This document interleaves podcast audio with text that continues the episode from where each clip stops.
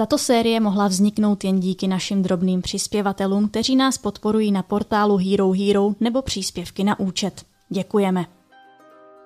Ježíš neříká, já jsem zvyk, ale já jsem cesta, pravda a život.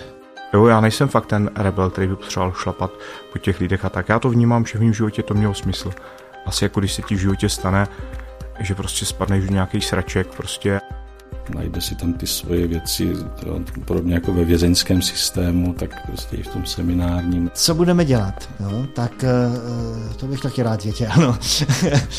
Výchova je nucení, jakože je, vždycky bude. K reformě církve je dobré a důležité právě vychovávat reformátory. Bez filtru uvádí podcastovou sérii Učedníci o české cestě ke kněžství. Díl čtvrtý.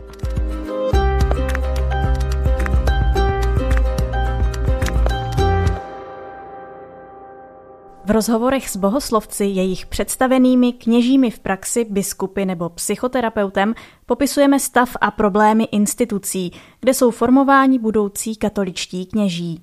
Nahlížíme do církevních dokumentů, ptáme se upřímně a konstruktivně. Zajímá nás skutečný stav věcí a se všemi zúčastněnými hledáme kam dál. Pojďte hledat s námi. Čtyřdílnou podcastovou sérii připravili a k poslechu zvou Aneška Věvjorková, a Ondřej Havlíček.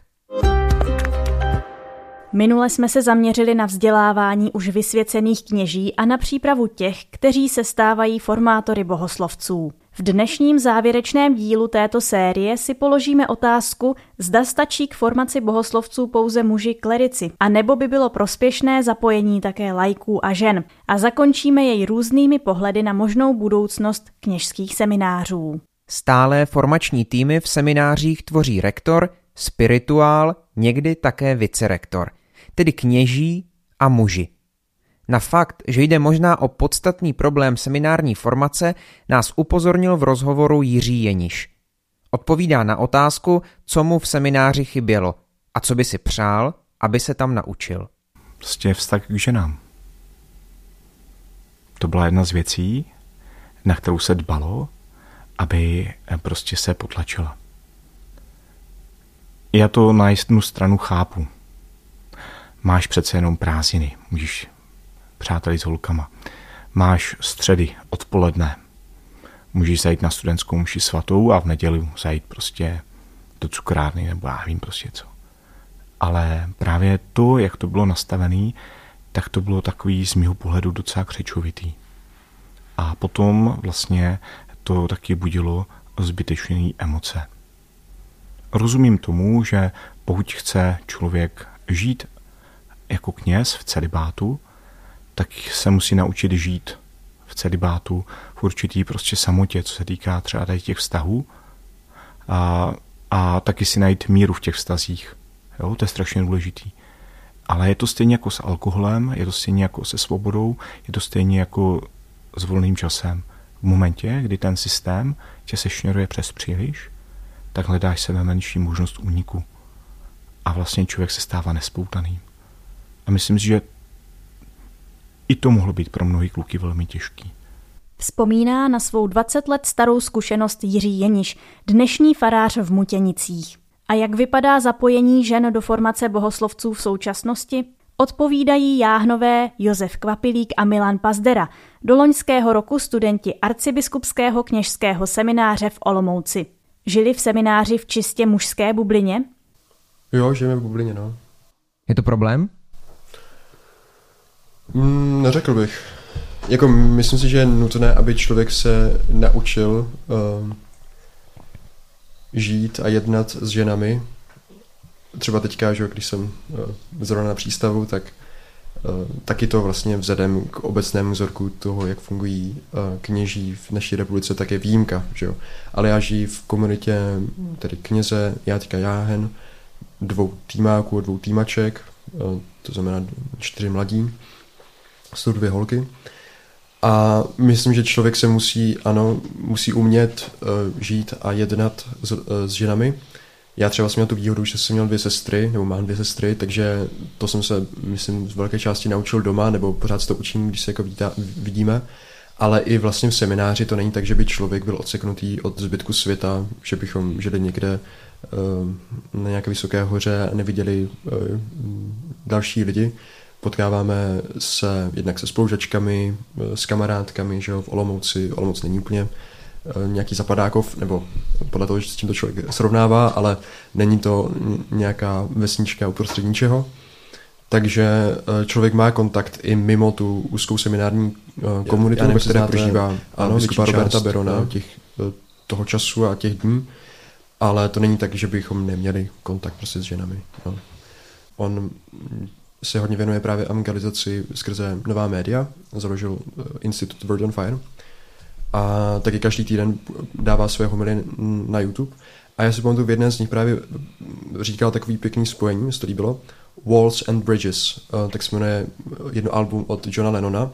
A on říká, že my potřebujeme obojí, že potřebujeme jednak ty walls, ty uh, hradby nebo zdi, které nás jako vlastně oddělují, abychom my mohli růst v, v té své identitě, co by křesťanů, co by katolíků, co by lidí žijící s Bohem a zároveň potřebujeme i ty mosty, ty bridges, abychom nezůstávali jako uzavření. A člověk může zůstat v jednom nebo druhém extrému. To znamená, že sebe strašně separovat, aniž by byl v kontaktu s tím světem, ale zároveň může se natolik rozpiznout, natolik být uh, teda v tom kontaktu, že nakonec ztratí tu svoji identitu.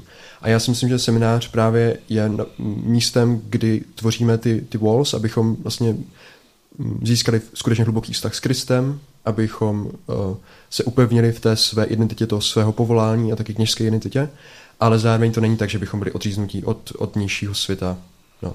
Jednak uh, v Olomouci až do doby před dvěma lety, cca, tak um, semináři působili sestry svatého kříže, vlastně od 90. let, ne? Nevím přesně, kdy přišli, ale mnoho bohoslovců na to rádo vzpomíná, takže tam vždycky byl tady ten ženský element, alespoň v tomhle.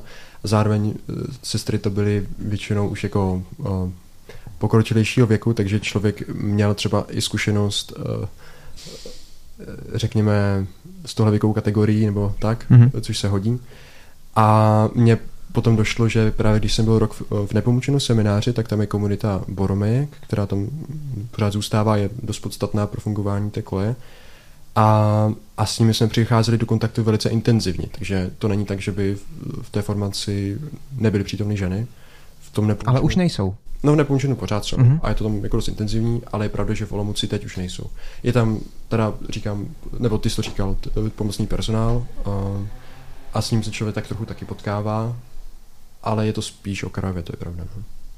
Tak nejsou, ale já jsem rád, že jsem je zažil a že jsem tam ten ženský projekt měl. Jo, jo, a že člověk zažili, no. poznal, že to nejsou sestry, které by, který by byly nějak jako zavřený a naopak to byly takový třeba i kámošky ně, některý. Mm-hmm. Jedna měla na, na starost prádlo, to byla Kamila, jedna měla na, na starost zas mm, květiny a, a v tomhle tom jako vidět to, co dělají, bavit se s nimi o tom jejich jako životě, kde už třeba jako důchodkyně a jí trošku v něčem mi pomohli ale spíš se za nás jim modlili a rádi s náma trávili svůj čas.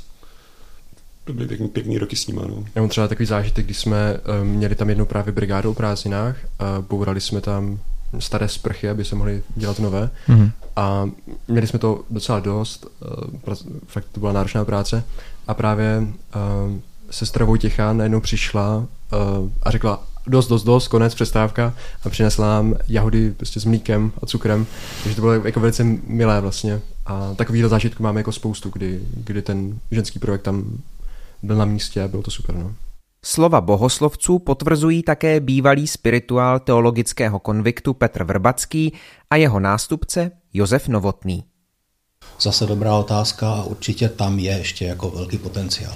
No, dříve tam bývaly aspoň řádové sestry, které sice nepodílely se na formaci, ale byli tam, eh, ty studenti se s nimi potkávali na chodbách, eh, hovořili s nimi, už to nějakým způsobem formovalo, eh, což teďka opravdu chybí je v semináři, jako jsou tam zaměstnanci, jsou tam teda jako i ženy v kuchyni, i v, jako účetní v kanceláři a tak dále, tak já to teď přesně tak, to vypadá. A ta komunikace tam taky je, protože když třeba kluci mají v létě eh, brigády v semináři, tak to většinou řídí právě spíš tyhle ty zaměstnankyně k jejich velkému štěstí i smůle, protože, protože třeba prostě ten dohled nad tím, jak se umyje okno a tak dále.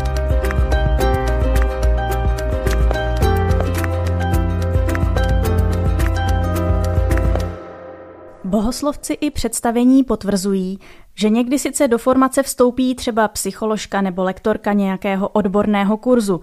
Stálou pozici ve formačním týmu ale nemá ani jedna žena. K tématu se vyjadřuje také bývalý rektor pražského semináře Jan Kotas. Já si živě dokážu představit, že by součástí eh, toho formačního týmu byla ku příkladu nějaká žena, terapeutka, která by se starala o lidský rozvoj. My samozřejmě takovéhle služby využíváme, nebo využívali jsme, dokud jsem eh, v té roli byl, jak si vnějšku. Takže bohoslovci, když potřebovali řešit některé důležité otázky svého zrání, tak vyhledávali i asistenci terapeutů, je to zcela v, jaksi v duchu dokumentů eh, i těch římských, i těch českých. A tam se samozřejmě i systematicky setkávali s terapeutkami, které doprovázely. Někdy to byl terapeut, někdy to byla terapeutka.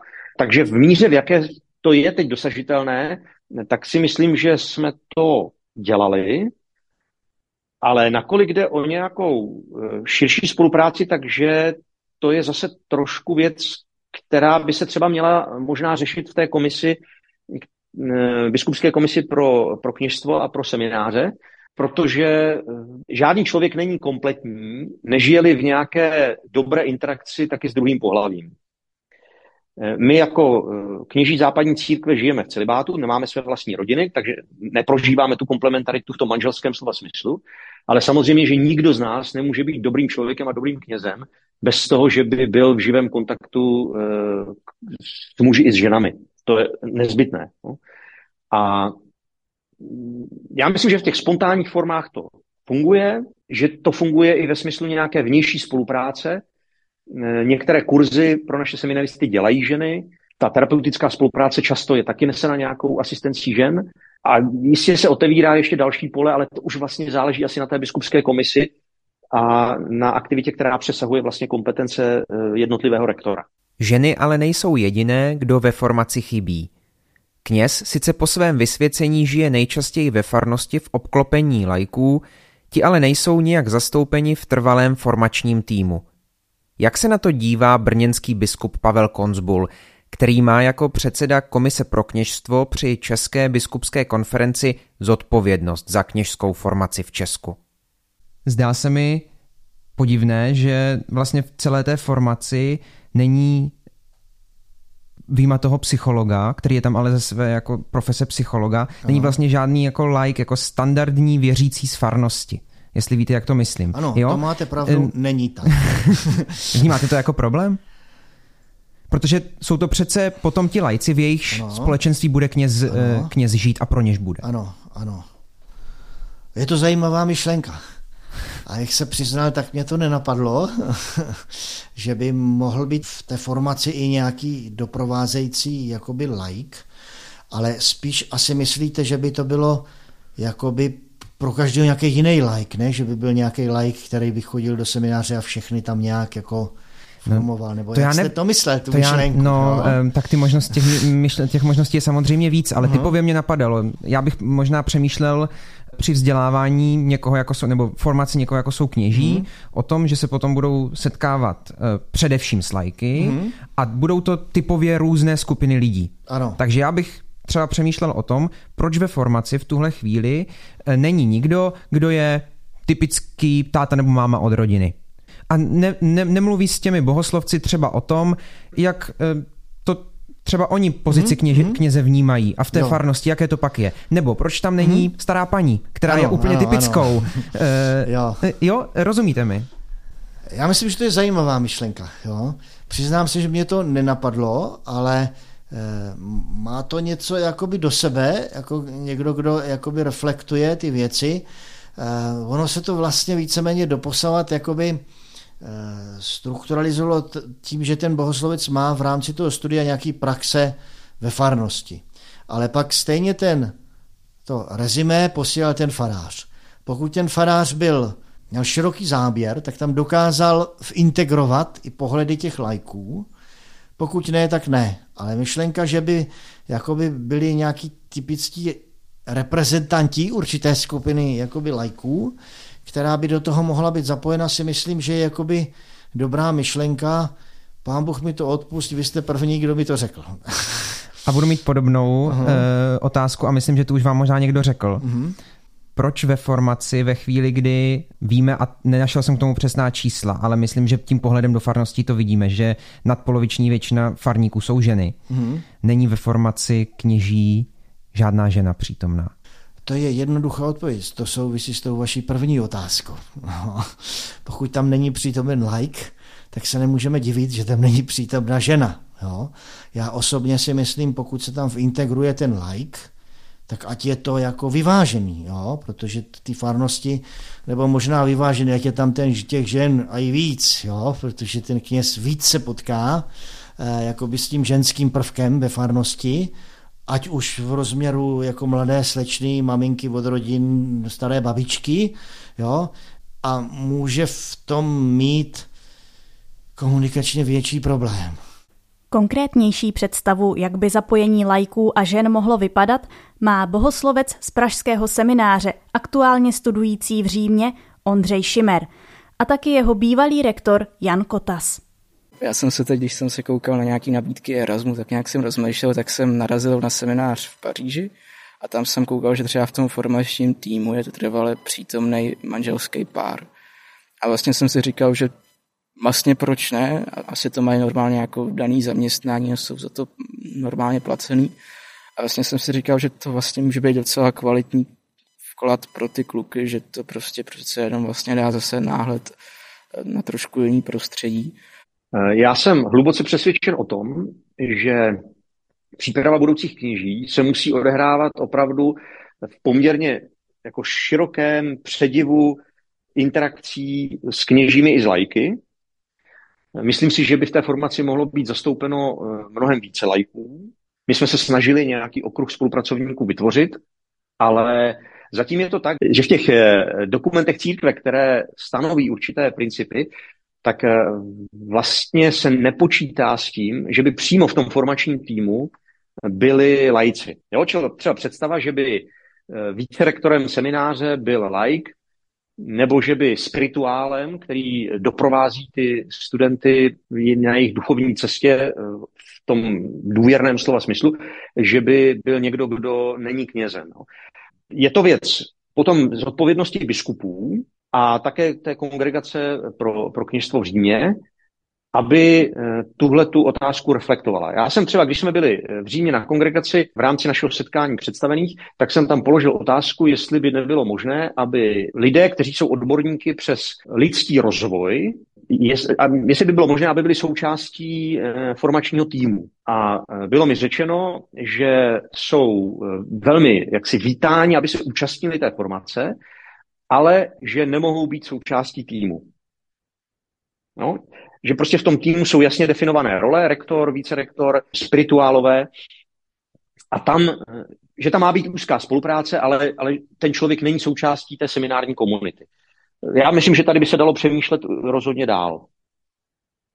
My jsme, na druhou stranu je dobře vědět, že seminář, i když je to komunita, která žije intenzivním společným vnitřním životem, tak zároveň myslím si, že dnes neplatí, že by to bylo nějaký uzavřený splení, že ti studenti eh, mají každodenní eh, poměrně veliký kontakt s okolním světem a okolním životem, nejsou vytrženi z toho světa nějak na dlouhou dobu a že i v samotném semináři a na fakultě se setkávají s mnoha lajky.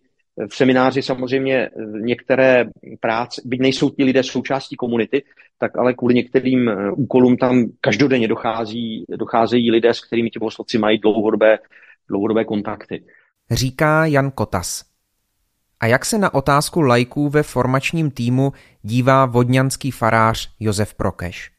Jako je to zajímavá otázka, jestli by nebylo dobré, aby více rektor byl třeba lajka a opravdu tam by bydlel. Je to otázka, jak by to mohlo vypadat.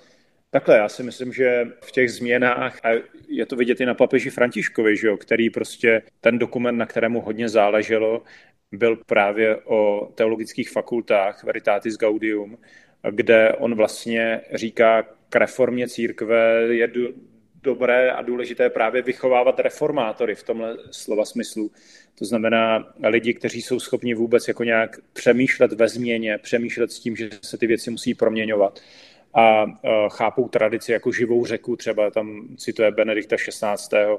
A tohle jsou témata, která na, tom, na té formaci kněž, kněží se jako hodně krystalizují a tam padá hodně kosa na kámen, protože možná se tam hodně projevuje ta naše bezradnost, to, že teda ta církev opravdu prochází nějakou změnou, najednou těch bohoslovců je mnohem méně a takové ty otázky, které se dají třeba někde v pastoraci zamec pod koberec, tak u té formace si myslím, že to je prostě hodně vidět.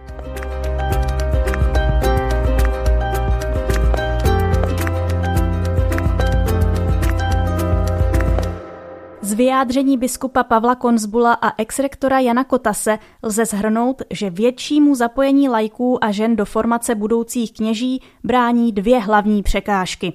Nedostatečný zájem o toto téma mezi biskupy a církevní předpisy. Obojí by se ale snad mohlo v budoucnu změnit. Pokud jde o zájem biskupů o toto téma, Pavel Konzbul nám po natáčení už mimo mikrofon řekl, že témata, o kterých jsme mluvili, chce probírat také s Komisí pro kněžstvo, třeba i na základě poslechu této série. Zároveň i církevní předpisy by se mohly dočkat změn.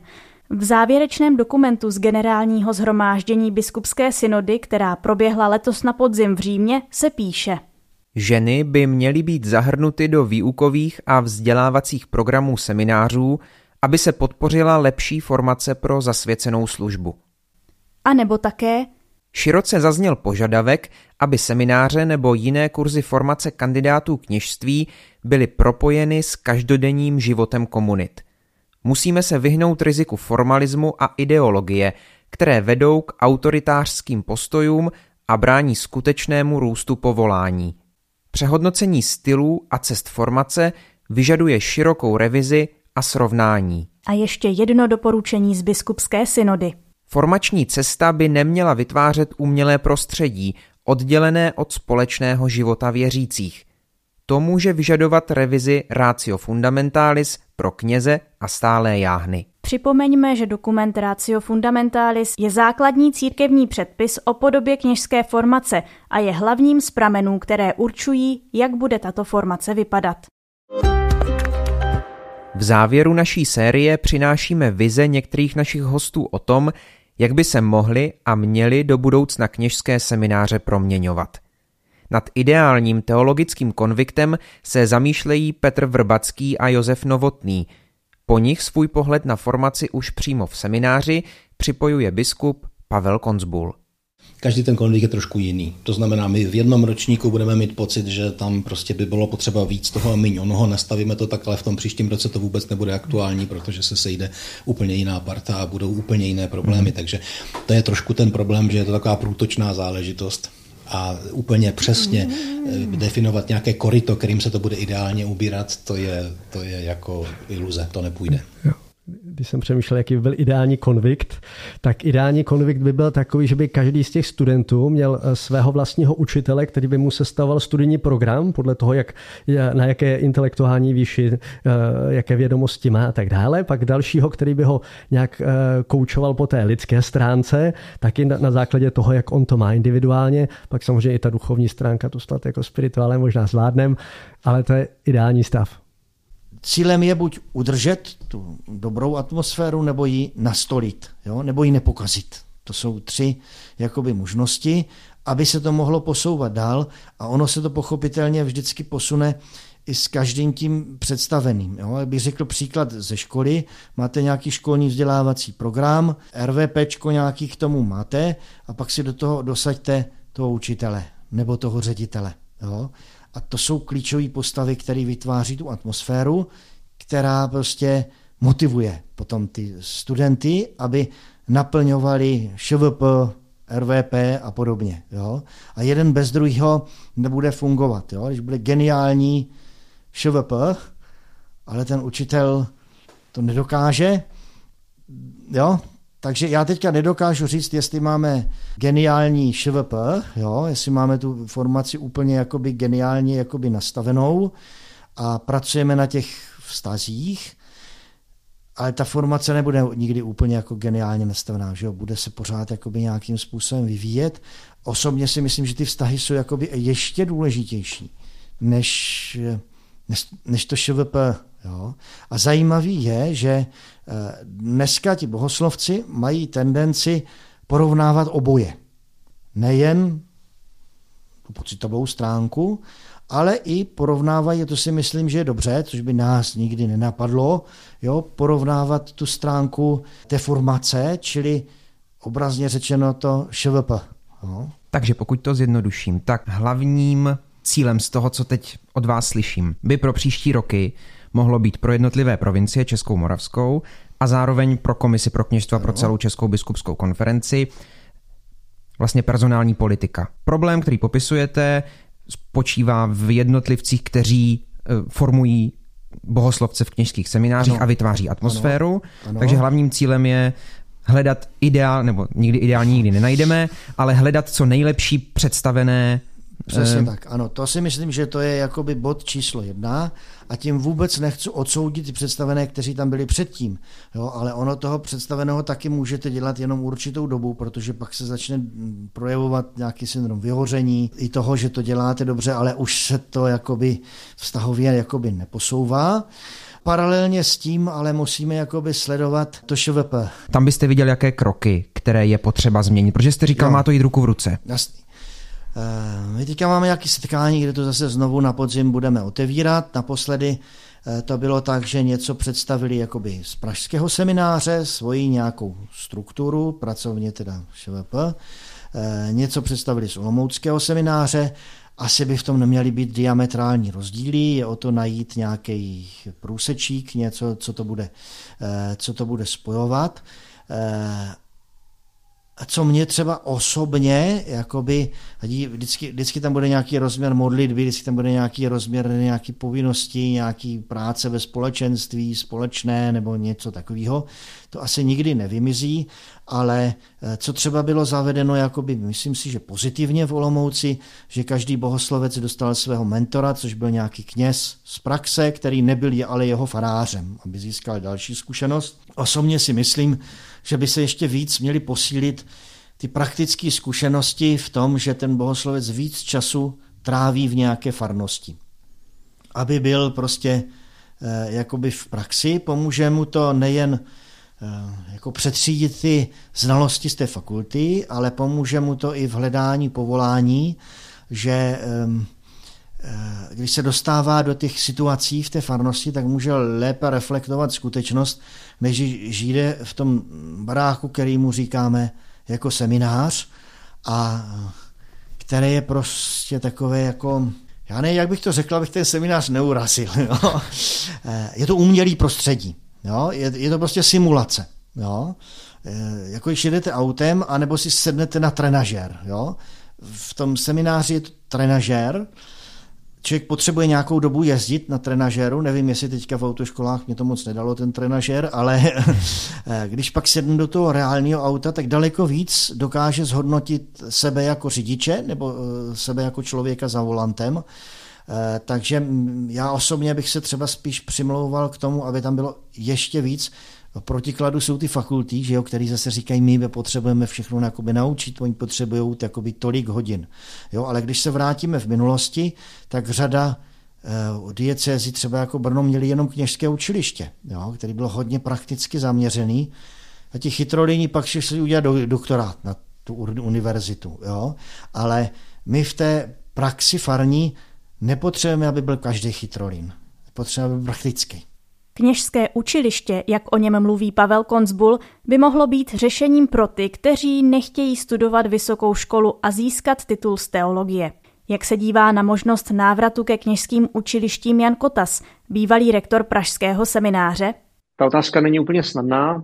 Ano, myslím si, že principiálně je to tak, že část těch budoucích kněží jsou lidé velmi nadaní, kteří bez pochyby potřebují, a je to důležité pro jejich osobní víru i pro jejich další službu, potřebují obsáhnout akademické vzdělání a e, dokonce se v něm celoživotně rozvíjet. To je nepochybné a takové lidi máme a jsou pro mě velikou radostí. A zároveň určitě je to taky tak, že e, do semináře přicházejí e, lidé, kteří by nikdy nešli studovat vysokou školu, pokud by neprožívali povolání ke knižství a kteří mohou velmi dobře sloužit v každodenním životě církve, ale jejich způsob přibližování se ke světu a přemýšlení o věcech a praxe eh, nebude primárně opřený o eh, právě tuhletu akademickou perspektivu.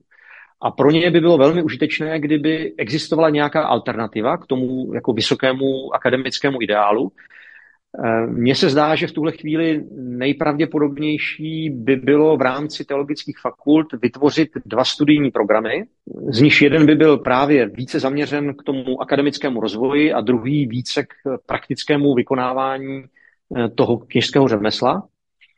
Ale nesmíme zapomenout, že kdybychom dnes rezignovali na vysokoško, úplně na vysokoškolské vzdělání budoucích kněží, takže jim zavřeme přístup třeba do škol při vyučování. Jo?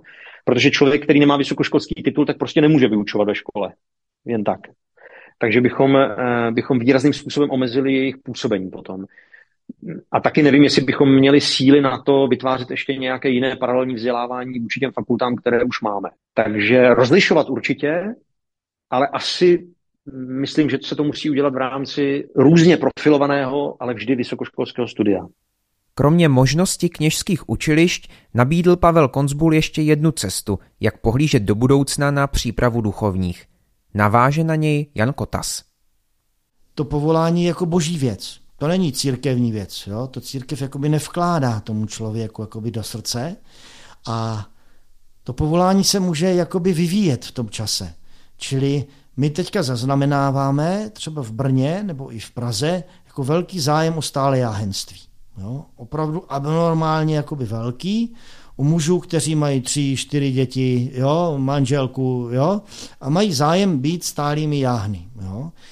Eh, než se jakoby příliš jako sužovat, jak naplnit ten seminář lidmi, který spíš my přesvědčíme, že mají to povolání, než že oni o tom budou přesvědčeni a než že budou schopni taky ze své přirozenosti to povolání jakoby vykonat, jestli nepracovat s tím širším mm, jakoby rozměrem. Ale tím nechci říct, že se musíme vykašlat na seminář a na bohoslovce, ale vnímat to třeba to znamení doby trošičku jakoby šířeji a neříct si, dobře, tak my napřeme úplně všechny síly, aby jsme narvali ten seminář prostě bohoslovcama a neviděli prostě jakoby třeba jinou cestu. Jo? Protože do určité míry, čím méně je kluků v semináři, tak tím míň je i ta skupina těch z nich, kteří mají ty dovednosti manažerské třeba, nebo takové. Jo? Ale zase může třeba v té skupině stálých jáhnů přibývat skupina mužů, kteří nemají s manažerskými dovednosti vůbec žádné problémy, naopak mají třeba letitou praxi a mohou překlopit, překlopit do té církevní zprávy. No víte, já jsem už kdysi dávno jsem si říkal, že my vlastně bychom, a nedávno to někdo velmi pěkně formuloval, není to žádná moje originální myšlenka, nechci se tím jako vytahovat, že možná bychom mnohem víc měli vycházet od darů, božích darů ke službě, jak je nacházíme mezi lidmi a pro ty dary otevírat cestu a těm darům jak si požehnat i v tom smyslu, že se potom vykonávají skutečně jménem církve, než se fixovat na to, že jako někde institučně ty služebníky vyrobíme. Takhle se to samozřejmě strašně snadno řekne, je otázka, co to znamená v praxi, ale mně připadá, že eh, to je opravdu jako veliký obrat, ke kterému bohu díky docházelo během 20. století. Možná je to trošku návrat k tomu, jak eh, žila antická církev, možná k tomu, jak žila vrcholně středověká církev. To období absolutistických monarchií a 19. století nás hodně poznamenalo v tom, že jsme si začali myslet, že eh, vlastně církev to jsou kněží, a všecku tu práci vlastně teda dělají kněží a e, ostatní jsou jako příjemci té jejich služby, adresáti, ti, kteří jsou těmi kněžími obslouženi. A tak jsme se dostali k tomu, že vlastně jsme se koncentrovali na tuhle tu konkrétní skupinu e, církvy a přestali jsme si všímat obdarování těch ostatních. A já myslím, že v tomhle prožíváme teď obrovský obrat, že si začínáme uvědomovat, že církev nemůže fungovat dobře dál a nemůže dobře plnit dál svoje poslání. Pokud nebudeme objevovat, rozvíjet a taky tomu žehnat eh, dary, které mezi lidmi jsou a vlastně v těch darech rozpoznat taky eh, eh, jako budoucí směřování těch lidí. No. Takže já si určitě myslím, že to, že objevujeme v rodinách lidi, kteří jsou ochotní dát se do jáhenské služby, že objevujeme lidi, kteří jsou ochotní jako akolité pečovat o naše nemocné, že objevujeme lidi, kteří s velkým zápalem a, a třeba i dlouhodobě vyučují naše děti a mladé lidi ve víře, v nějakém systematickém vzdělávání náboženství. Eh, že nacházíme lidi, kteří jsou ochotní třeba v určitém věku, kdy už eh, jejich eh, hlavní pracovní náplň je nějakým způsobem se pomalu uzavírající, takže třeba na sebe vezmou břímě péče, nějaké materiální péče třeba o tu, o tu farní komunitu, že tohle jsou strašně důležité věci a že to ukazuje cestu do budoucna. A myslím, že to je taky téma, kterým se zabývá ta synoda, prostě objevovat dary a dávat jim prostor a že to samozřejmě může do jisté míry znamenat i Eh, jako nějaké nové uchopení toho, jak s těmi službami v církvi zacházíme. Tu věc evangelia musíme vykonávat spolu. Jakmile na tohle rezignujeme a nějaká skupina v církvi nebo nějací jednotlivci v církvi to budou chtít udělat jako eh, sami, eh, tak jednak oni se na tom uštvou a nebudou to dělat dobře a potom ti, ti ostatní budou růst v nějaké pasivitě, která vlastně bude znamenat, že nejsou, nejsou plnohodnotnými křesťany. A zůstaneme velmi dlužní tomuto světu potom. A kde hledat odpověď na otázku, jak by se měly proměnit semináře, odpovídá Josef Prokeš, farář ve Vodňanech a vyučující na Pražské teologické fakultě. Myslím si, že se to nedá najít jako v nějakém monologu, jo? že to opravdu zase, nechci teda nadužívat slovo synodalita, ale myslím si, že jako kněží si, ať už jsou ve formaci, nebo ať jsou v té farnosti, že si prostě ne, jak říká papež, nikdo se nezachrání sám, tak řekl bych, že kněží nevymyslí sami, jak se mají formovat, nebo jak mají formovat další generaci. To znamená, my opravdu musíme jako mnohem vážněji ty věci probírat právě třeba i s věřícími. Nejenom jako, abych jim, abychom jim tady dali hotový produkt, tak tady to jsme tady připravili prostě pro vás, tady toho mladého kněze, ale abychom se také právě ptali, kým je vlastně ten kněz pro vás, jaké máte potřeby, jaké máte od, nich, od něj očekávání. To znamená, uh, tu otázku bych nechal zaznívat a myslím si, že prostě nějak začíná zaznívat. Jo? Že my řešíme hodně ten počet, máme málo kněží, ale myslím si, že je důležité začít řešit jako taky smysl toho nebo očekávání, jak, co já vlastně od toho kněze čekám. Očekám to, že bude manažer a že bude opravovat ty naše baráky tady a památky, anebo čekám to, že mě bude do, duchovně doprovázet, nebo že bude mít jako zajímavé kázání, anebo že se bude starat o děti. Jo, to znamená, eh, jako hledat tohle, vůbec jako nastolit tu otázku, že, že to je nějak ve vzduchu a že to kněžství prostě může být proměnlivé. To si myslím, že je prostě nějak jako první krok, který už se snad děje, ale bez ní to prostě nejde. No. Zdá se mi, že v současné době je to tak, že eh, ta současná podoba knižství přitahuje eh, prostě ty kandidáty, kteří jsou vlastně v podobném rozpoložení. To znamená, vlastně, jakoby pokud teda pořád převládá trošku takový ten udržovací způsob a pořád obraz kněze je ten, který jako má teda ty farnosti, slouží tam vše svaté, obsluhuje svátostmi, tak to znamená, že jakoby tito kluci tam, nebo mladí muži tam prostě především vstupují.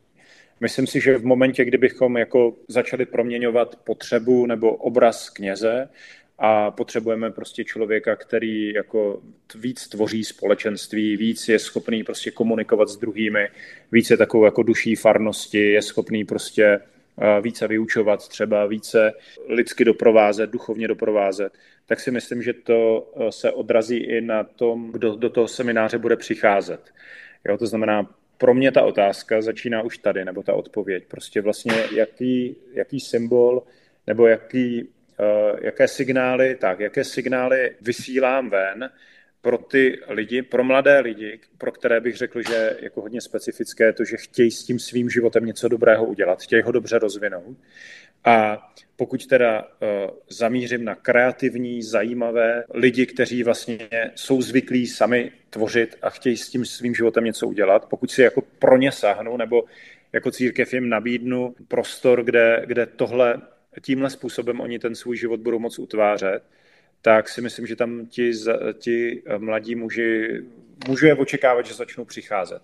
Myslím si, že to zatím tak moc není, jo? že prostě dneska, když eh, ten dospívající nebo mladý člověk vidí prostě církev a vidí svoje schopnosti, takže bych si řekl, ano, já mám tyhle obdarování a právě v kněžství, právě jako v, tomhle, v téhle životní cestě, tam se to uskuteční a tam já budu zažívat radost z toho, že ty dary, které mám od Boha, pokvetou, tak to si myslím, že takový obraz kněžství není. Slovo ještě dostávají také seminaristé z Olomouce. Nejprve Milan Pazdera, který už nyní působí jako jáhen v Moravských Budějovicích a po něm Filip Kohut, student třetího ročníku. Mě první, co napadlo, tak jak bych nastavil sebe. Tvoří to lidi, ale tak to je první krok. Sebe jako toho formátora bys nastavil. Jo, jo jak, jakože, s čím bych do toho šel já a pak jsou ty okolnosti, které třeba... A s čím bys, promiň, s čím bys do toho měl tedy jít? To nevím. Asi s velkou jako bázní prostě křehkostí ve smyslu, že to jsou jako to je jedinečný, u, u čeho třeba ti, ti, co doprovází nebo vedou v tom semináři, jako jsou, čeho jsou svědky. Jo. Tady prostě se udávají životní cesty. A to je, to není, jako není, to, není to sranda, jako, o to víc, jako to jsou krásné životní věci a ohromně citlivě, no. Mm-hmm.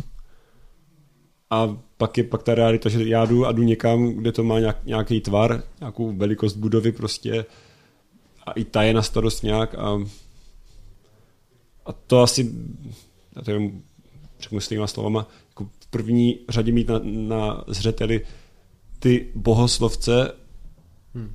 a v té druhé i to, kde to je, samozřejmě, jaký mají podmínky, ale nesmí se to převážit, no, nebo to pořadí jako má být jasně daný. No.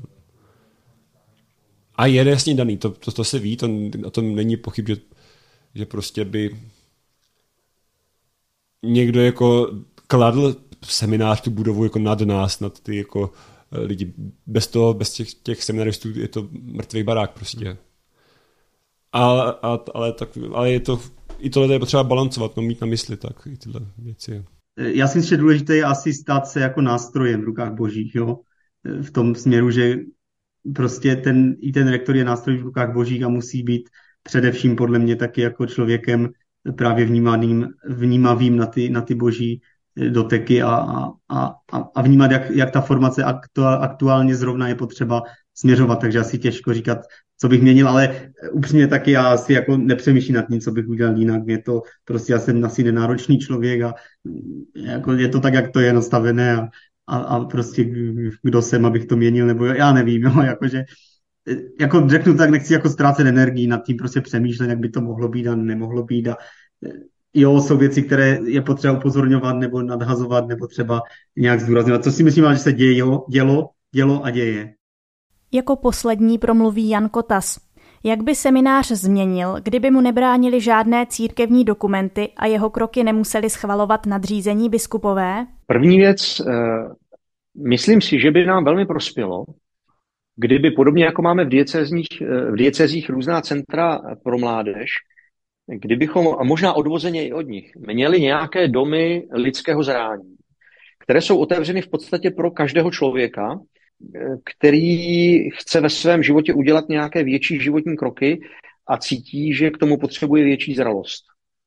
Myslím si, že vždycky ten život v komunitě s druhými lidmi, s asistencí nějakých zdatných lidí a s nějakými intenzivními rozvojovými programy může mnoha lidem pomoci. Víte, ze semináře během těch let pár lidí také odešlo, v tom smyslu, že se nakonec rozhodli jinak než pro knižskou službu, ale eh, to, že se intenzivně některými otázkami zabývali, eh, byť to tenkrát třeba pro ně mohlo být bolestné, tak s, myslím s odstupem času, eh, že let kdy nahlédnou, že jim to docela dost do života dalo. A já si myslím, že by bylo moc dobře, kdybychom měli obecně nějakou takovouhle školu lidského zrání, nějaké hm, po diecezích nějaké dobré komunity, kam člověk může třeba na půl roku přijít, intenzivně tam žít s druhými, s asistencí někoho dobrého uvědomit si víc o sobě samém, víc vnímat, začít vnímat druhé lidi a udělat nějaké důležité kroky na cestě svého zrání. Eh, aby mladí, mladí lidé, kteří začínají přemýšlet o tom, co s životem, tak aby tohle mohli rozvinout. Potom druhá věc, myslím si, že ten nultý ročník je velmi dobrá, velmi dobrý nástroj, že bychom si ho měli uchovat a že bychom ho mohli více rozvinout právě ve smyslu toho rozvoje lidského zrání a duchovního života. Tyhle ty dva pilíře myslím, že by měly být, měly být velmi důležité a že si dokážu představit, že by ten nultý ročník mohl mít i trošku větší časovou dotaci, než je jenom ten jeden rok. Ty římské dokumenty mluví třeba o tom, že může být klidně dvouroční. Pak si myslím, že první část té formace by měla probíhat opravdu v nějaké, eh, a to se týká i toho konviktu, eh, v nějaké komunitě, eh, která, ve které člověk je najednou vytržen z toho, co žil doposavat, na určitou dobu omezenou, aby prožil takové jako abrahamovské výjití. To, že opravdu jako celý svůj život vlastně dává teď do rukou Pánu Bohu a, a vychází z toho, čím byl předtím, dokud, se, dokud si svůj život řídil sám. Eh, tohle myslím, že, že tomu velmi prospívá, že to je důležité, ale na druhou stranu v druhé části té přípravy si myslím, že by to mělo být tak, že ti bohoslovci v jakýchsi intenzivních blocích vycházejí do různých oblastí života církve a společnosti, dělají tam důležitou zkušenost, eh, ta zkušenost je systematicky reflektována a s tou se zase vracejí zpátky do toho svého domova, aby ji promýšleli, aby si to mm, pro sebe urovnali a, e, a zhodnotili, a aby tam nehrálo roli jenom to akademické vzdělání, které samozřejmě je důležité, ale aby tam byla taky systematická, systematický rozvoj té pastorační práce, která ale bude, ten rozvoj bude reflektovaný, bude systematicky vedený e, a oni budou v té druhé fázi už mnohem víc ponořeni v tom životě mezi lidmi. Tohle by byla nějaká moje, moje ideální představa. Čili nějaký dobrý nástroj na lidskou zralost. Eh, druhá věc je na začátku určité opravdu vytržení z toho dosavadního života, tak, abych prožil to abrahamovské výjití, protože bez toho bych nikdy nebyl dostatečně svobodný k té službě. A s tím spojená nějaká doba eh, v té intenzivní komunitě jako určitá jako zásadní životní volba. A potom vlastně otevřená zkušenost, pastorační zkušenost, která ale je eh, jde paralelně s akademickým vzděláním a je systematicky uchopená, reflektována, zhodnocována.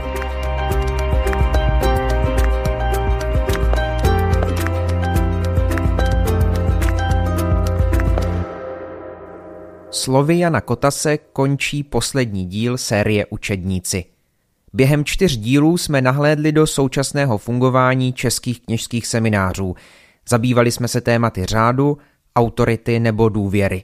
Přinesli jsme informace o tom, jak funguje Komise pro kněžstvo při České biskupské konferenci. Zaujalo nás ale i téma dalšího vzdělávání kněží a absence přípravy těch, kdo mají bohoslovce formovat. A došlo také na chybějící zapojení lajků a žen. Závěr dnešního dílu potom patřil vizím do budoucna. Doufáme, že jsme vám pomohli nahlédnout pod pokličku vzdělávání a formace budoucích kněží. Co bude s kněžskou formací v Česku dál, ale víc ovlivnit nedokážeme.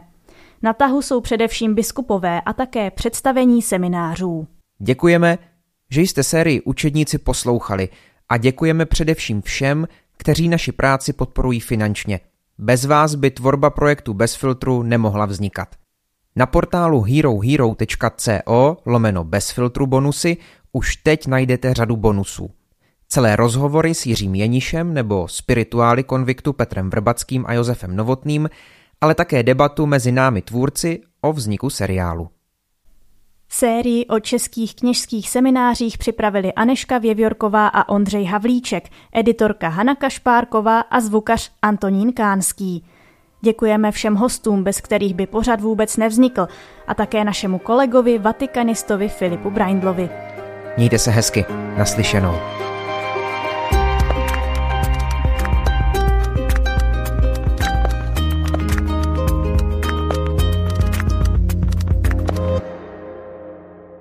Bez filtru. O zásadních věcech otevřeně a bez předsudků. Najdete nás v podcastových aplikacích na Facebooku, Twitteru a Instagramu bez filtru pomlčka podcast. Chcete nás podpořit? Info na webu bezfiltrupodcast.cz